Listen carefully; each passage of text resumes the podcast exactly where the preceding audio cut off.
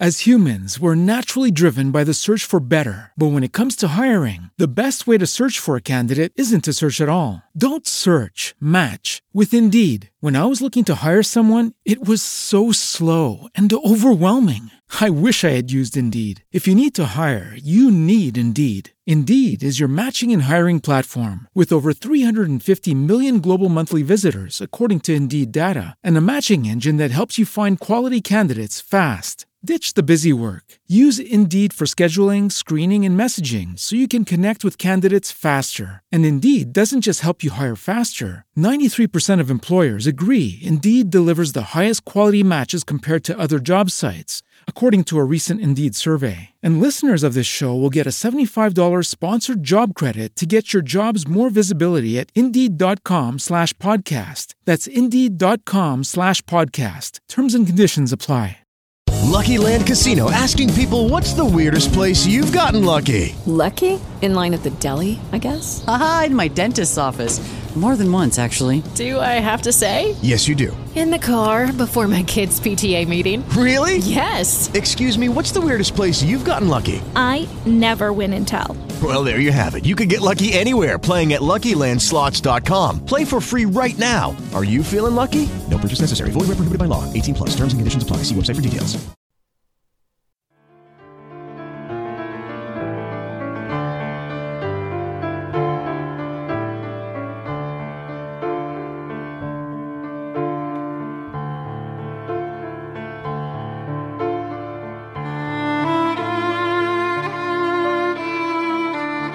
Underwood and Flinch, a novel written and performed for podcast by Mike Bennett. Episode thirteen. This novel is intended for an adult audience. Hello listeners, and welcome back to Underwood and Flinch. A larger than usual episode this week. Normally I'd split a chapter this big into two half-hour episodes, but as you'll soon discover, there really isn't a convenient midway spot where I can chop it in half. Of course, you could just stop it halfway through and have a little break yourself if you feel the need, but hopefully you won't. And so, before we begin the story this week, let's just have a quick recap on past events. David Flinch decided that since he couldn't escape his fate, he may as well try and wrestle some control over it. When we last saw David, he was heading off to the study to delve into his late brother John's computer files to learn more about Underwood and the resurrection process. What he learns about raising the vampire, both from John's files and first-hand from Lydia, we'll learn later. Also, last time, Keith Mullins told his wife Michelle about his fears that decapitated drug dealer Mark Coleman may have been involved with Russian gangster Sergei Alexandrov. Keith convinced Michelle that keeping quiet about their past dealings with Sergei would be the best way to ensure that Sergei stay out of their lives forever. And it's with Keith's concerns bobbing around in her brain that Michelle, along with you, listener, step into this week's episode. We're on the patio at Lorena de Corazones, and there's a place for you there at that table in the corner. Oh yes, there are people sitting there already, but it's okay, they're old friends of yours. Chapter ten. Michelle stepped out onto the front patio of Lorena de Corazones and shielded her eyes from the sun. Over at their usual table in the corner sat two rather dishevelled-looking Bensons. She smiled and sauntered over. "Oh, hello. Looks like you two could do with the hair of the dog. Late night, was it?" Cynthia, who had not long ago showered off the coagulating blood of José Almonte, turned her sunglasses in Michelle's direction. Whatever benefits Cynthia might have derived from ingesting human blood, hangover relief wasn't one of them. "Yes," she murmured. "What was the occasion? And why wasn't I invited?" "Oh, no occasion. Just midlife exuberance." "Midlife?" said Gerald. "Huh, I wish. We're a bit past that benchmark, Sid. You may be, Gerald. I, however, remain forever forty, and damn the calendar's contradictions. It was mid-morning, and the bar was still quiet before the swell of lunchtime trade. Michelle pulled out a chair and sat down. Good for you, Cynthia. You don't look a day over thirty-nine. I don't know how you do it. Flatterer, said Cynthia. Seriously, though, you do look young for your age. What with all those fags you smoke and the sunshine? What's your secret? Early to bed, early to rise, and a daily facial in my own urine. Michelle grimaced. Oh, you're kidding. A smile played at the corners of Cynthia's mouth. All right, the early to bed thing is something of a fib. No, Michelle patted Cynthia's arm. I'm talking about the urine. You're having me on, aren't you? You don't really wash in your own wee. I wish I could. It's supposed to work wonders. I read an interview once with an octogenarian actress who had the face of a wood nymph, and she swore by it. So, in a moment of madness or stupidity, I did once give it a go, but just the once. Michelle looked mildly appalled. Oh, what was it like? Pungent is the word that springs to mind. Did it work? At making me smell like a urinal, yes. At making me look younger, sadly, no. Gerald chuckled and squeezed Cynthia's knee. No! Now it's back to bathing in the blood of virgins, eh, Sin? Cynthia shot Gerald a look. I think you mean Radox, Gerald. She swatted his hand from her knee. Oh, yes, sorry. Uh, that was uh, Ingrid Pitt, wasn't it? Countess Dracula. Cynthia turned to Michelle. Gerald has an Ingrid Pitt fetish, dear. He squandered his youth foaming at the mouth, amongst other places, gawping at her from the back row of the cinema. I've never heard of her, said Michelle. Who's she when she's at home? She's an actress. She popped up, or out, might be a better word, in certain horror films in the sixties. You know the sort of thing. Heaving cleavage, heaving cleavage rises again, taste the blood of heaving cleavage, and so on. Michelle gave Gerald's shoulder an affectionate shove. Oh, did you have a crush on her then, Gerald? Gerald's cheeks flushed pink. Well, uh, perhaps I did, yes. Just a, a small crush. Did, said Cynthia. Do is more like it. You know, Michelle, if they made Ingrid Pitt masks, I'd be spending most of my nights lying on my back, gasping through a rubber-fanged mouth-hole, with Mister Small Crush here putting a big crush on my pelvis. Oh, oh nonsense, Gerald chortled. I'd never ask you to wear a mask, Sin. Not unless it was a mask of your own lovely face. Which, of course, would be rather pointless.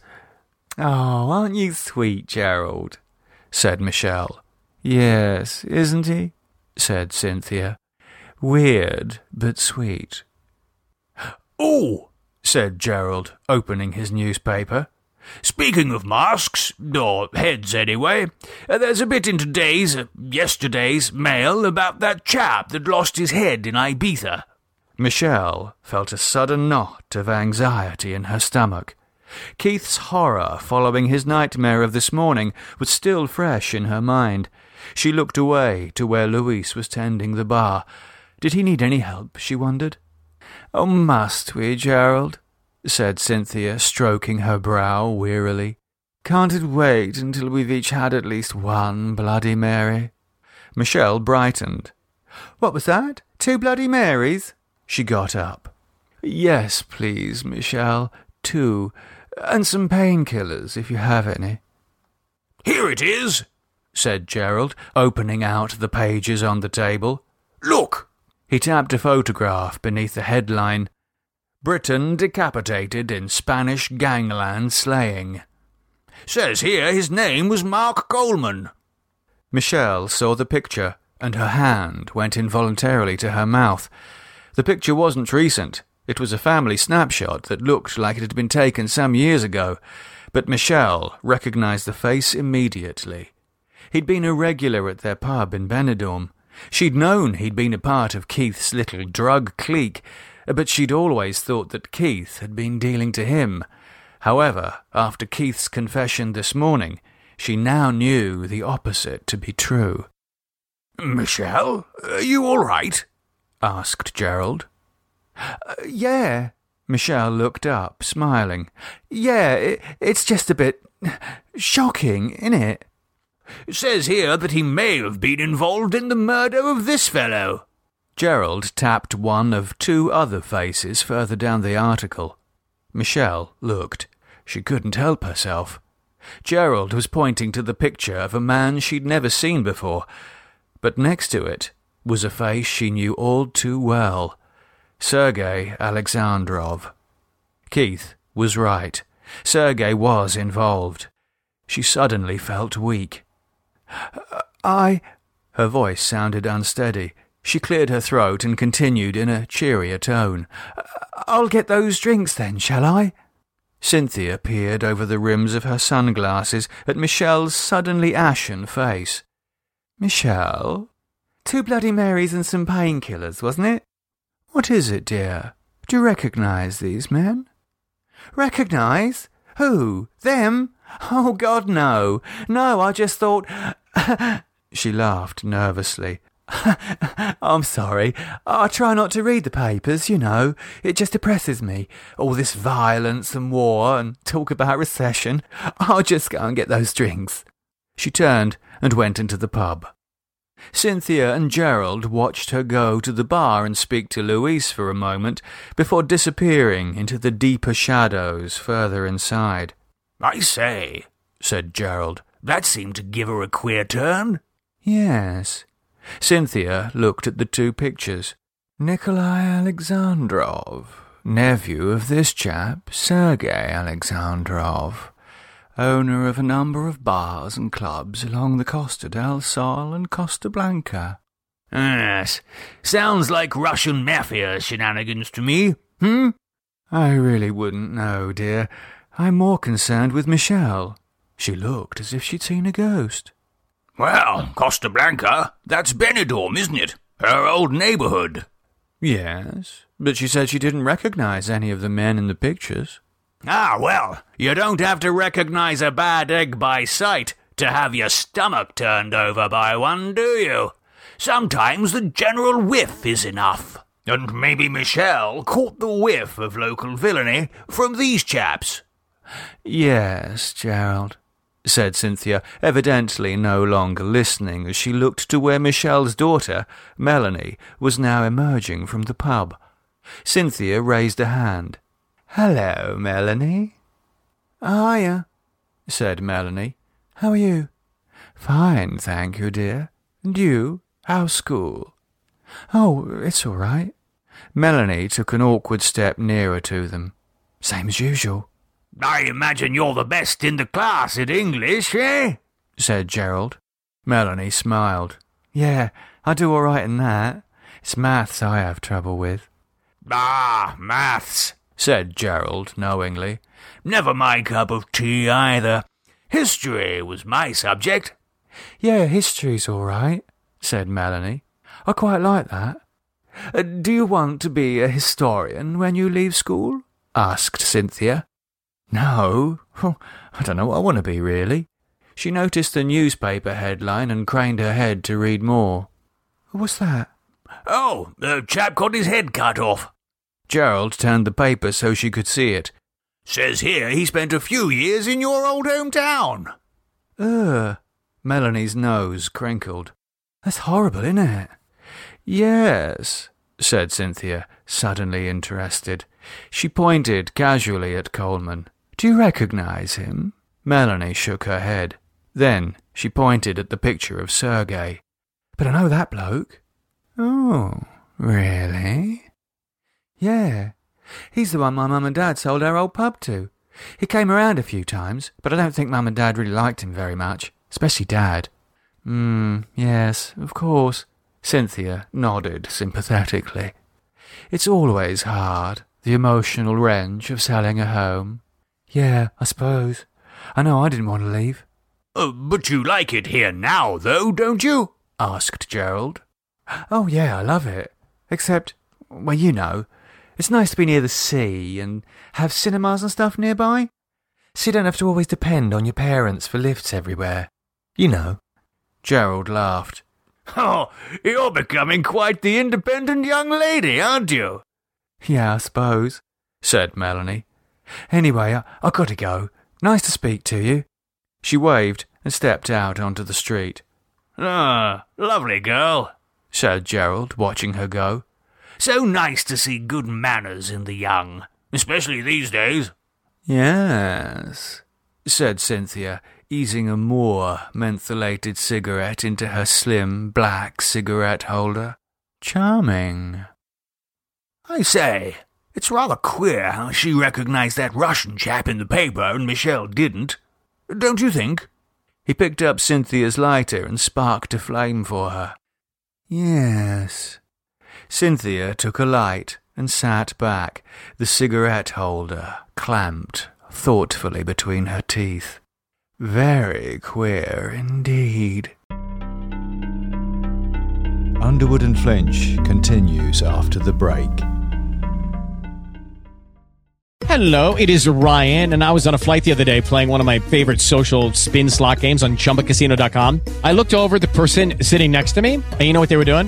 They were also playing Chumba Casino. Coincidence? I think not. Everybody's loving having fun with it. Chumba Casino is home to hundreds of casino-style games that you can play for free anytime, anywhere, even at thirty thousand feet. So sign up now at Chumba Casino dot com to claim your free welcome bonus. That's Chumba Casino dot com and live the Chumba life. No purchase necessary. V G W. Void where prohibited by law. See terms and conditions. eighteen plus.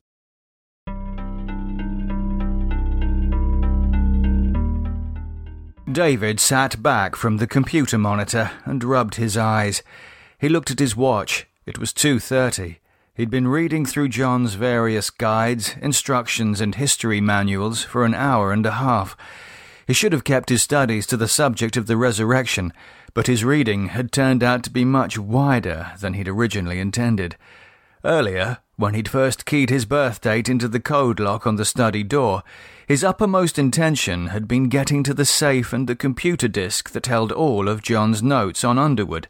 However, upon entering the room, his attention had been seized by the glass cabinet that held row upon row of old books of varying size, condition, and age. He knew immediately that he must be looking at the Flinch diaries. He'd tried the cabinet doors, but they were locked. He'd felt around the cabinet and gone through the drawers of the desk, but found no key. It, too, must be in the safe, he reasoned. He looked around, but there was no sign of any safe. A small portrait of Underwood regarded him from the study wall. This time the vampire wore a white wig and high collar, typical of the Georgian era. The picture was perhaps a hundred years older than the Victorian portrait in the hall, but the face of its subject was unchanged. As far as Underwood's age was concerned, this picture could have been painted just a day before the other one. David looked closer. The ravages of time were only evident in the paint itself. Hundreds of tiny cracks spread across Underwood's face in a way that nature herself never could. David took hold of the gold leaf frame and tried to lift it. It didn't move. Underwood continued to regard him with cool aplomb. "Fucking wanker," David murmured. He felt around the picture frame, and his fingers fell upon a tiny button. He pushed it, and the picture shifted with a light click. The picture was hinged, and David eased it away from the wall. Behind it was a safe with a digital keypad. He keyed in his birth date as he had done with the study door, and the safe clicked open.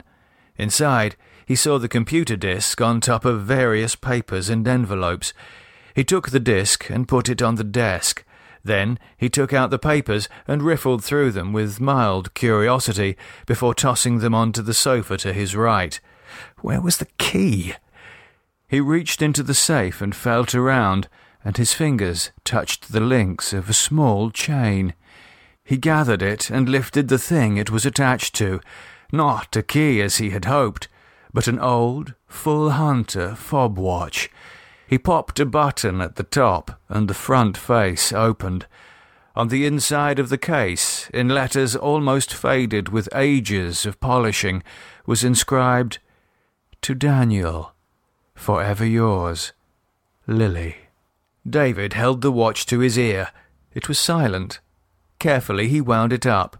Nothing happened. He tapped the scratched face with his fingernail, and the second hand suddenly began to move.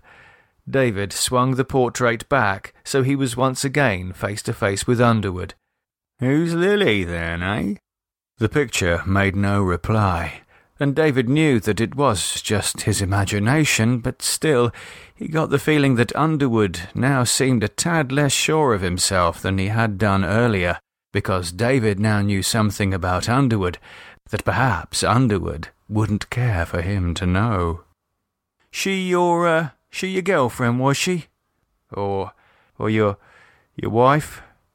Despite the fact that he was talking to a picture, the question seemed somehow inappropriate.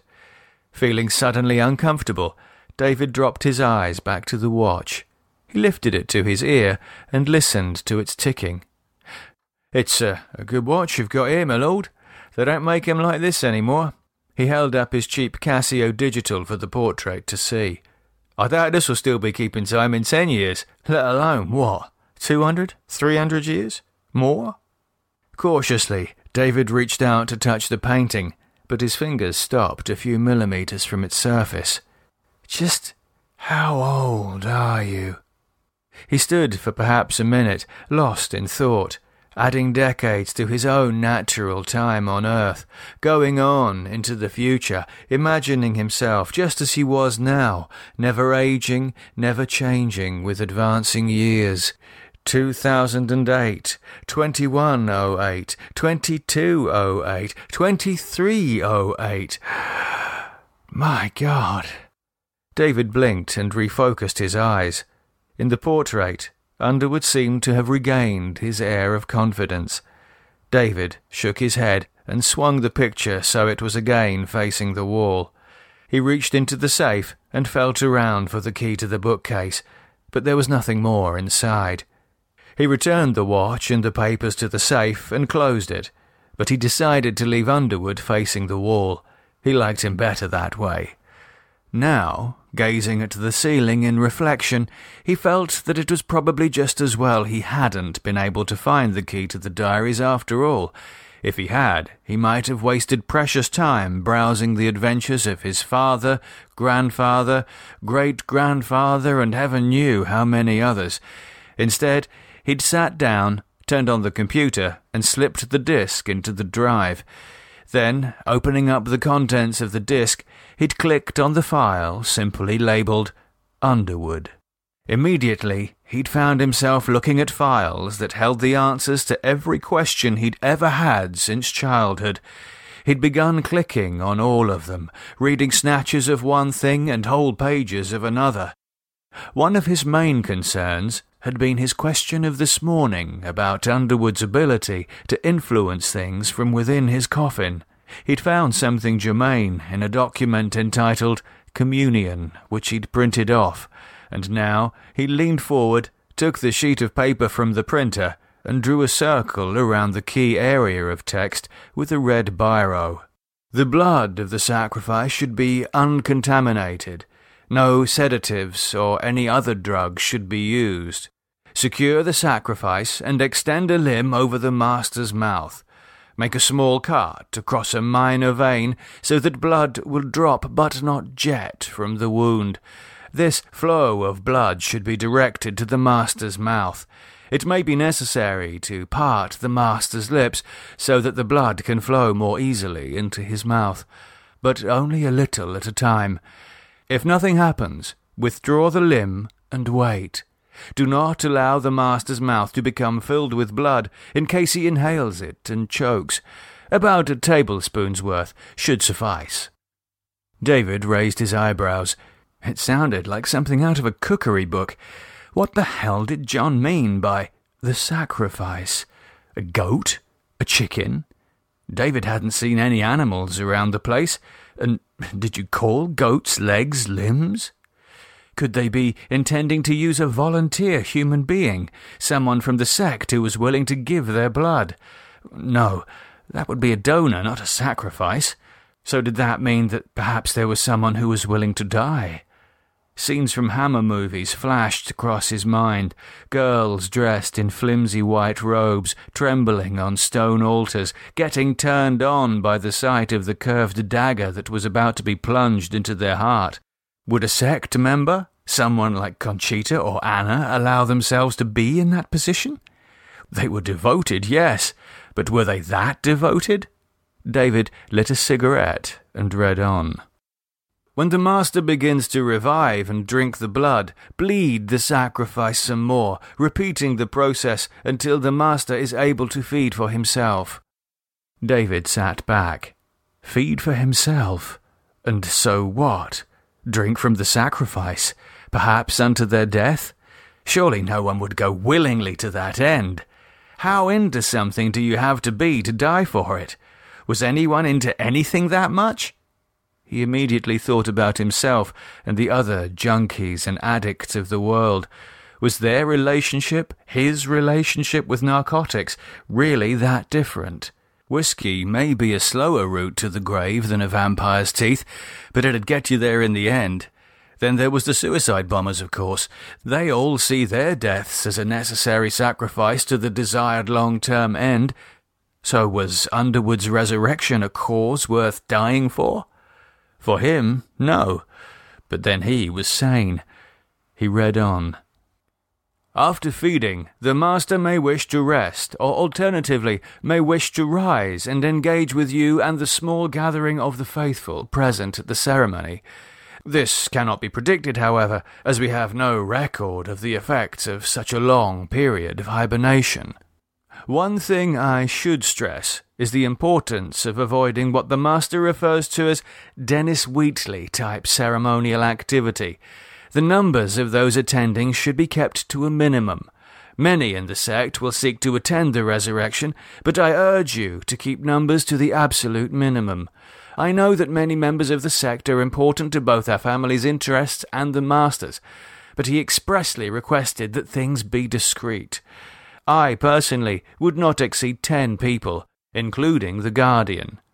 David, if you have returned, then heed this well. Do not let Lydia convince you otherwise.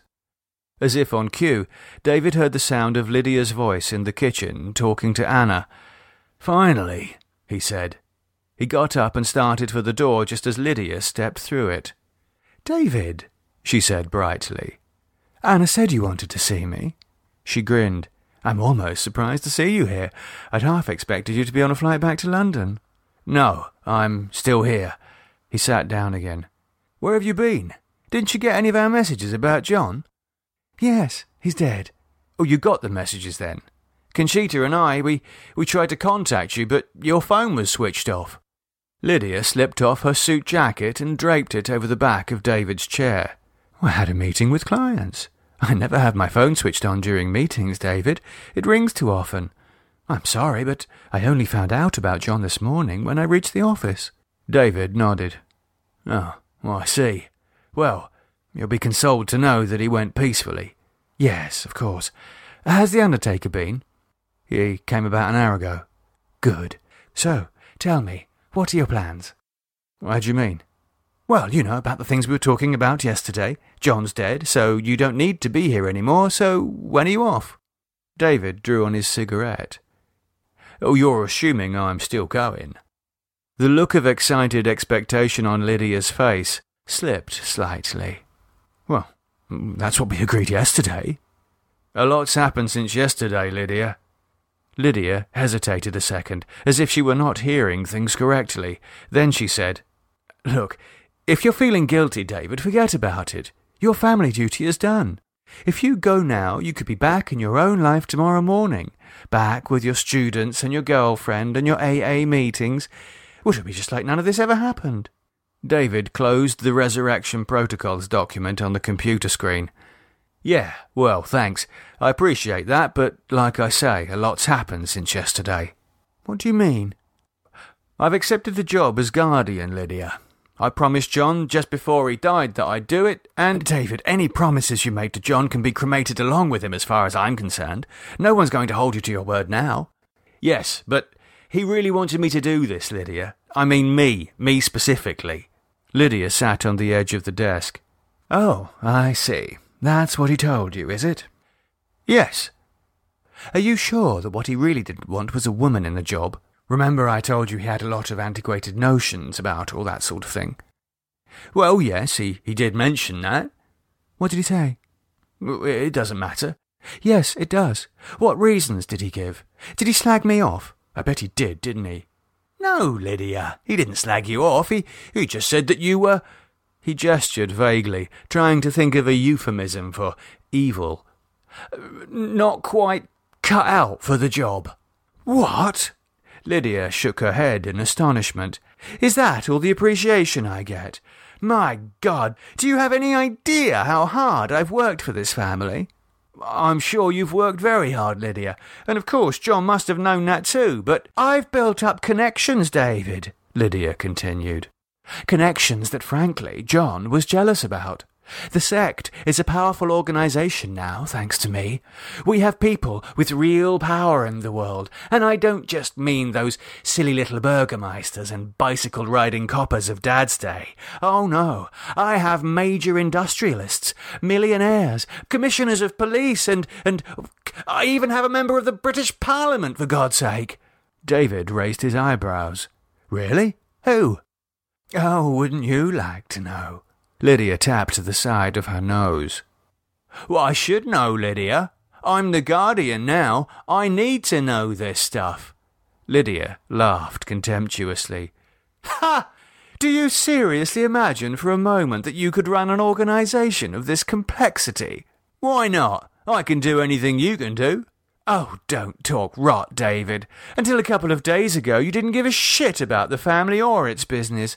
I bet you wished we'd all just die and never trouble you again, didn't you? David ground out his cigarette. That's... that's not true. Isn't it? No, it's not. David immediately lit another cigarette.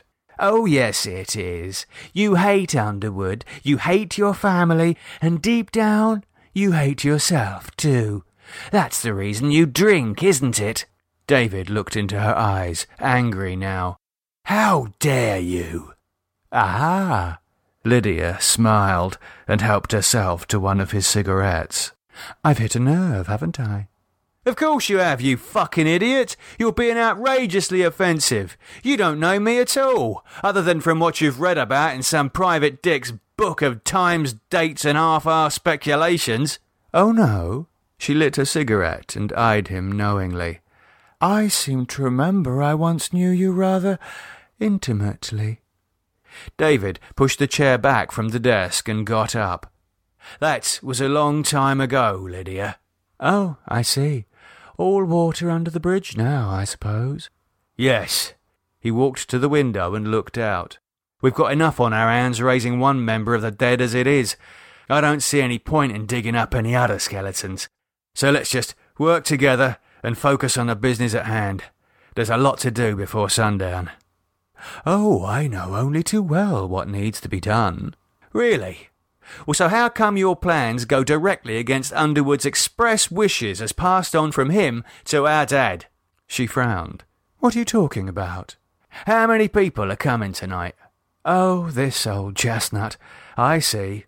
Five minutes poking around in John's computer and you think you're suddenly the big expert, the high priest of the sect. Well, actually, I think I may be, now that you come to mention it. But that's neither here nor there. How many guests? A few. Thirty? More or less. It's too many, Lydia. Even if you discount Underwood's wishes, there's no way we can fit thirty people down in that cellar. Oh, of course we can. At least thirty. Oh, it'll be a bit of a squeeze, granted, but that's no matter. David, I had this out with John a million times. If we want the sect to work for us, then we have to work for it. We need to strengthen our powerful connections. Oh, we don't need powerful connections. "'Oh, you may not, perhaps, but he does,' she pointed to the floor. "'There are going to be times, many times in the future, when he's going to need help from the highest echelons of society. Underwood can't just go running around killing people willy-nilly anymore. We no longer live in a world where you can stick a picture on a passport with a piece of chewing gum and then go anywhere you please. Oh no, it's all digital now, isn't it? Photos, fingerprints, shared information between security services and governments alike. It's not enough for him to have a few bureaucrats in his pocket or police officials to turn blind eyes anymore. The world has changed in the last fifty years, especially since nine eleven. So believe me, David, Underwood needs powerful friends, and I've got them." David hadn't thought of this. He paced back and forth across the room a few times before nodding reluctantly. "Okay, I agree. You have a point." "You mean I'm right?" "Yes, you're right, but nevertheless, Underwood supposedly stipulated that only a small crowd be present at the resurrection. John reckoned no more than ten. "Oh, John! John was an idiot! He was simply parroting what Dad had told him without taking into any account society's evolution. Underwood can't expect to wake up in the nineteen fifty-eight he dozed off in. Things have changed. He's waking up to the internet and, and mobile phones, global warming and, and... She waved her hand, trying to think of another example. "Coldplay!" David nodded. "Yeah, what a wonderful world. Maybe he'll just roll over and go back to sleep." "No, I don't know," Lydia shrugged. "I quite like their early stuff." "Yeah, all right, forget about that. Just tell me, straight up, how many people are coming?" "I've invited forty-three. forty-three? Anna said up to thirty. "Well, she was quoting my last figure, but I've just updated her. We need to make sure there are enough canapes." "No way! I agree you have a point with the whole changed world argument, but John was right too. We have to respect Underwood's wishes. Thirty people is too many. Forty-three is just plain madness. I mean, it's not a bloody TARDIS down there." "So what? You're you're telling me I have to cancel people?" "Yes, you have to cancel people." "Jesus Christ, David, I can't. It's humiliating." "Well, you don't need to take the blame. You can tell him it was my decision." "You? They don't even know who you are." "Who are you?" "I'm the Guardian, Lydia. In case you haven't noticed, I'm not sipping a Diet Pepsi on the plane back to England. I'm here, and I'm running this show from now on." Lydia's face was turbulent with stifled rage. David squared up to her, eye to eye. "So, please, cancel people." She folded her arms tightly across her chest. "How many?" "Well, I'm happy to compromise. How about we whittle things down to about twenty guests? That includes us and house staff like Anna." Twenty? I've got twenty people from Spain alone who want to come." "Well, that's just too bad, Lydia. Twenty, no more." "Christ, you're worse than fucking John." "Lydia, please don't speak that way about John. He was our brother, and he's just died." "Oh, so what? His death should have been my ascension. Oh, but he didn't want me, did he? Oh, no. Balls only in the Guardian's trousers, even when the Ascendant Guardian has none. It's just not bloody fair. Life isn't fair, is it, Lydia? I mean, I didn't ask for this any more than you did."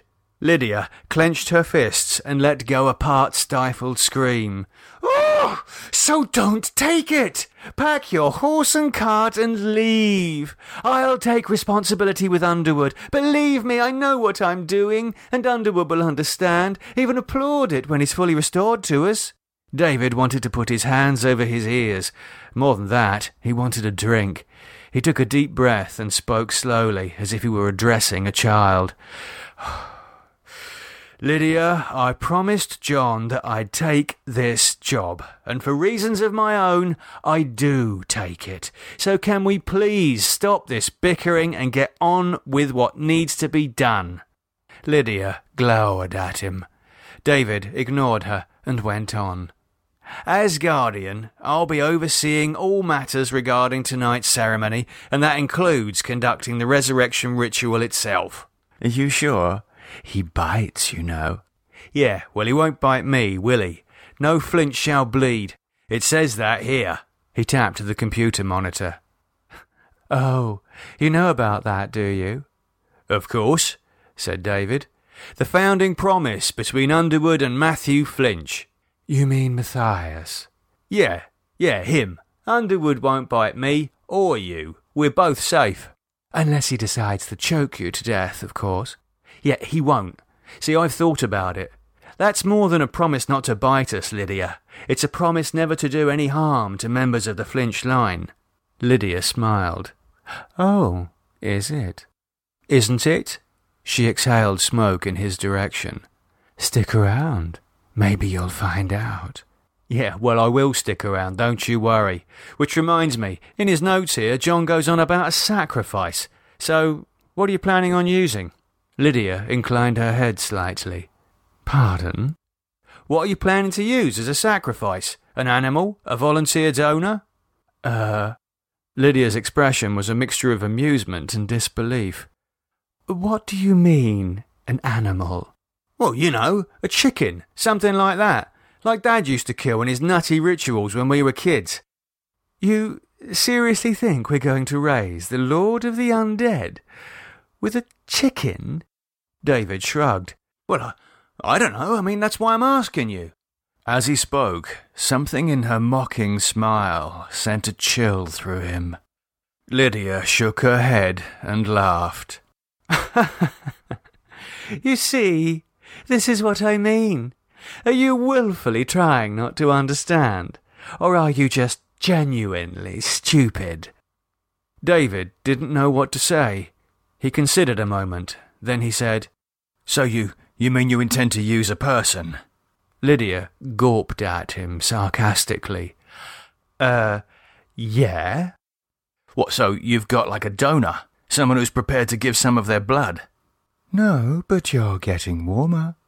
David felt the skin on his back prickle. You have someone who's willing to die? Lydia tilted her hand in a so-so gesture. Warmer. David was having difficulty reconciling the smile on Lydia's face with the conclusion she was driving him to. Y- you mean you're going to kill someone who isn't willing to die? Bingo! But that's murder! Hello? Murder is the family business, David, in case you'd forgotten. These last fifty years have been an aberration, a vacation from the norm. But now the holidays are over, and the Flinches are back in business. Or should I say you're back in business, since it now seems that I can go back to my little estate agent life and just leave you to take care of all the murder and skullduggery. David sank down onto the sofa. Lydia continued. Unless, as I say, you don't quite have the balls for it, in which case, no problem, because I do. David stared at her in disbelief. How? Lydia, how can you be so casual about something so horrifying? Well, how can you not? I mean, it's not like it's some big surprise. You've always known about it. Well, I guess... He looked down at the back of his hands. I guess I, I thought it would never actually fall to me to have to deal with it. I was the third in line. Well, fourth if we count me, but uh, of course we don't. I never thought I'd actually be in this position. I just thought I could go on and, well, forget about it. With a little help from your friends Jack Daniels and Johnny Walker. David nodded. Do you miss them? Sometimes, yeah. They make the forgetting easier, at least in the short term. Lydia came over and sat down beside him. She laid a hand on his knee. David, please, I'm offering you the opportunity to carry on forgetting, with or without alcohol. Underwood doesn't have to be in your future, not as long as he's in mine. Thanks. I appreciate that, Lydia, but tell me. He turned to her, his expression grave. Where is this sacrifice of yours? Lydia frowned. Why? Where are you keeping them? Well, you don't need to know. I, I think it's best if you just leave all that to me, don't you? David got up. Take me to the sacrifice. She stood up and blocked his way to the door. David, for fuck's sake, just go. You're not cut out for this. I'm the Guardian, Lydia, and I'm ordering you to tell me where the sacrifice is. No, I won't. You're going to spoil everything. She pushed him. Why don't you just go back to fucking England? David staggered a little. He realised his fists were clenched. He took a deep breath and relaxed his hands. Then, after correcting his posture, he walked past Lydia and out into the hall. Lydia ran after him. David, just just wait a minute. Uh, maybe you're right. Uh, maybe we could just drain him a little bit. David stopped with his back to her. Oh, it's a him, is it? So where is he? He's not here, said Lydia unconvincingly. He's somewhere safe, where he can't be found. David turned on her. Don't lie to me, Lydia. He's here somewhere, in an outhouse maybe, or, or somewhere down in the cellarage. Her eyes shifted from him for a second. He smiled. Ah, so he's down in the cellarage, is he?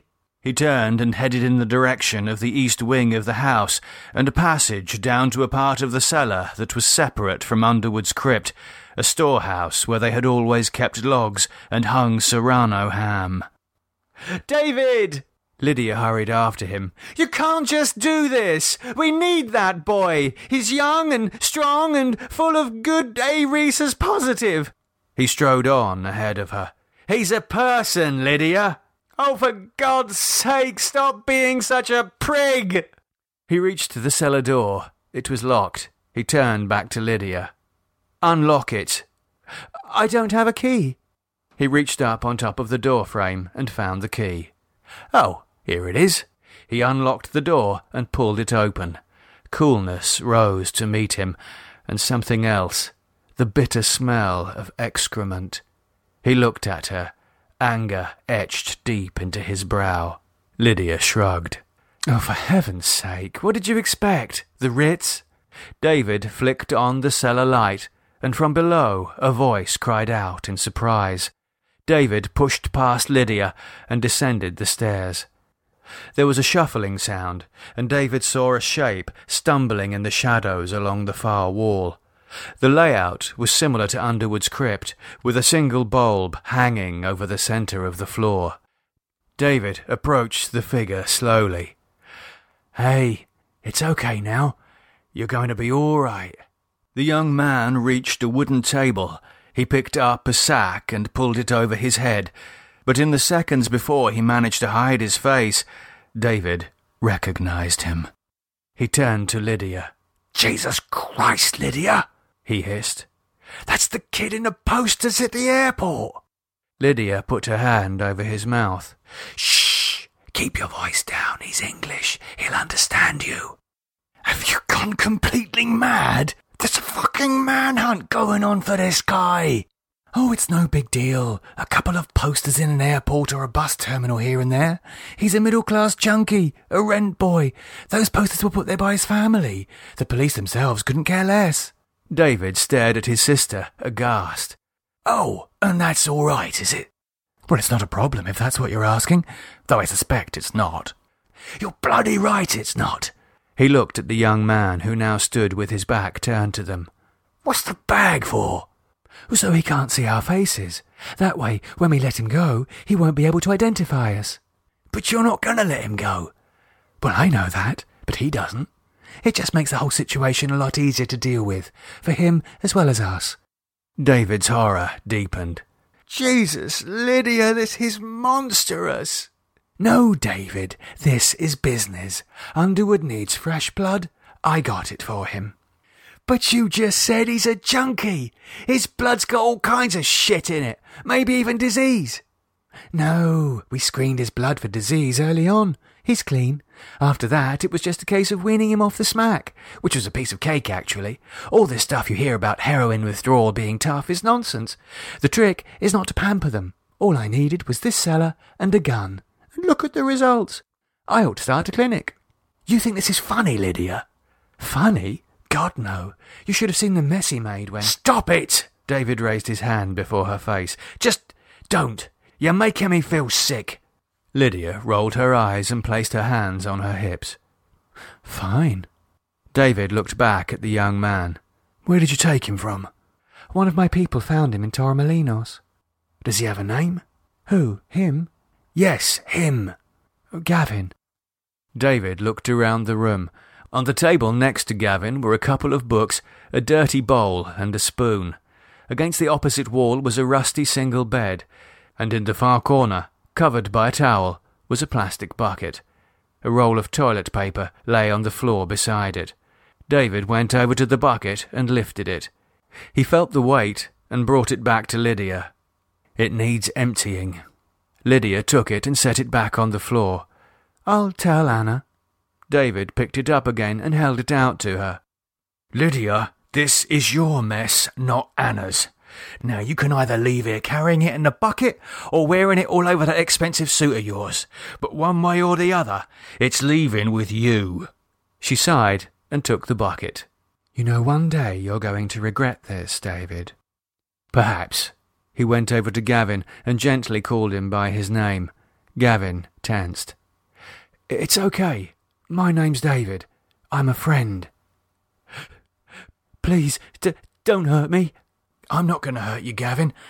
I'm going to get you out of here. Beneath the sack, Gavin's head turned towards the sound of David's voice. Y- you are? Has my family paid the ransom? David looked at Lydia. She shrugged nonchalantly. He turned back to Gavin. Yes, they've paid. Oh, thank God. But listen, I can't get you out right away, because there are some things that I need to do first. Things I, I need to organise, like transport. Do you understand? No. Gavin stepped away from David, his hands outstretched behind him, groping for the wall. No, you're going to kill me, aren't you? No, no, no, Gavin, I promise. You haven't seen us and, and we have the money. So, we can let you go. All I need you to do is cooperate with me for just a little longer, okay? Do, do you really mean it? There was hope in Gavin's voice. Yes, I really mean it. From inside the sack came the sound of sobbing as Gavin began to cry, thanking him now over and over again. David felt his own tears pricking at his eyes, and he took a second to suppress them. Then he took Gavin gently by the shoulders and led him to the bed. It's okay, here. Just just rest now, and I'll be back soon. He turned to Lydia, and his face darkened with rage. Upstairs, we need to talk. Lydia sighed with exaggerated boredom as he took her by the arm and led her up the stairs. All right, take it easy, Jesus. I wouldn't want to spill any slops from the bucket on your sandals. Once they were back in the corridor, David closed the door and said, Last night, Lydia, John told me you were evil.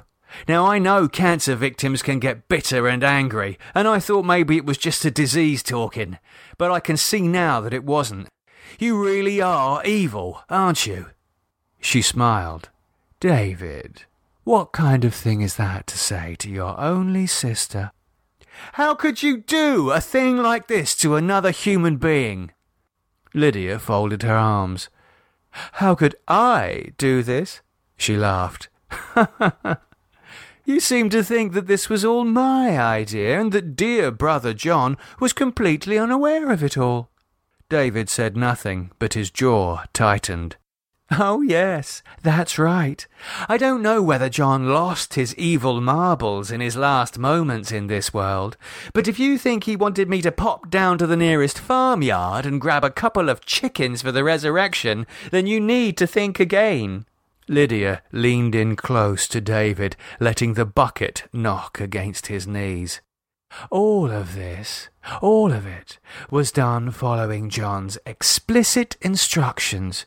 Instructions given to him by our father, who in turn got them from Lord Underwood. She smiled. And we must adhere to Lord Underwood's instructions, mustn't we, David? David turned and walked away down the corridor. Lydia chuckled and called after him.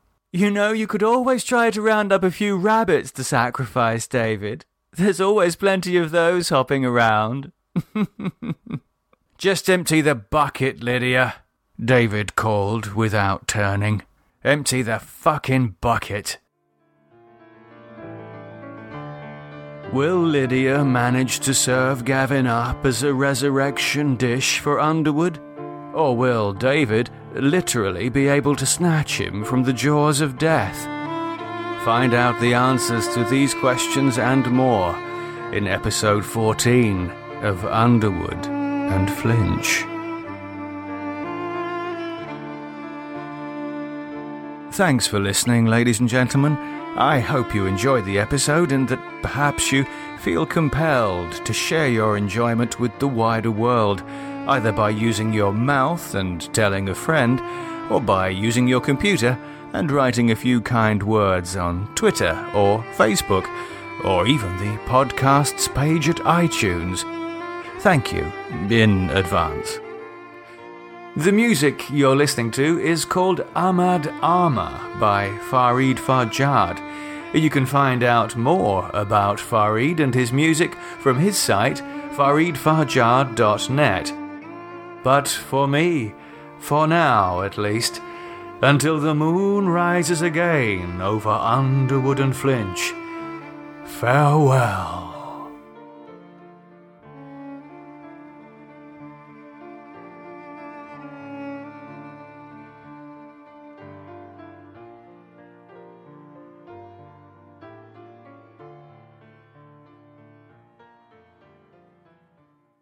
Judy was boring. Hello. Then Judy discovered Chumba Casino dot com. It's my little escape. Now Judy's the life of the party. Oh, baby, mama's bringing home the bacon. Whoa, take it easy, Judy. The Chumba life is for everybody. So go to Chumba Casino dot com and play over one hundred casino-style games. Join today and play for free for your chance to redeem some serious prizes. Chumba Casino dot com. No purchase necessary. Void where prohibited by law. eighteen plus terms and conditions apply. See website for details.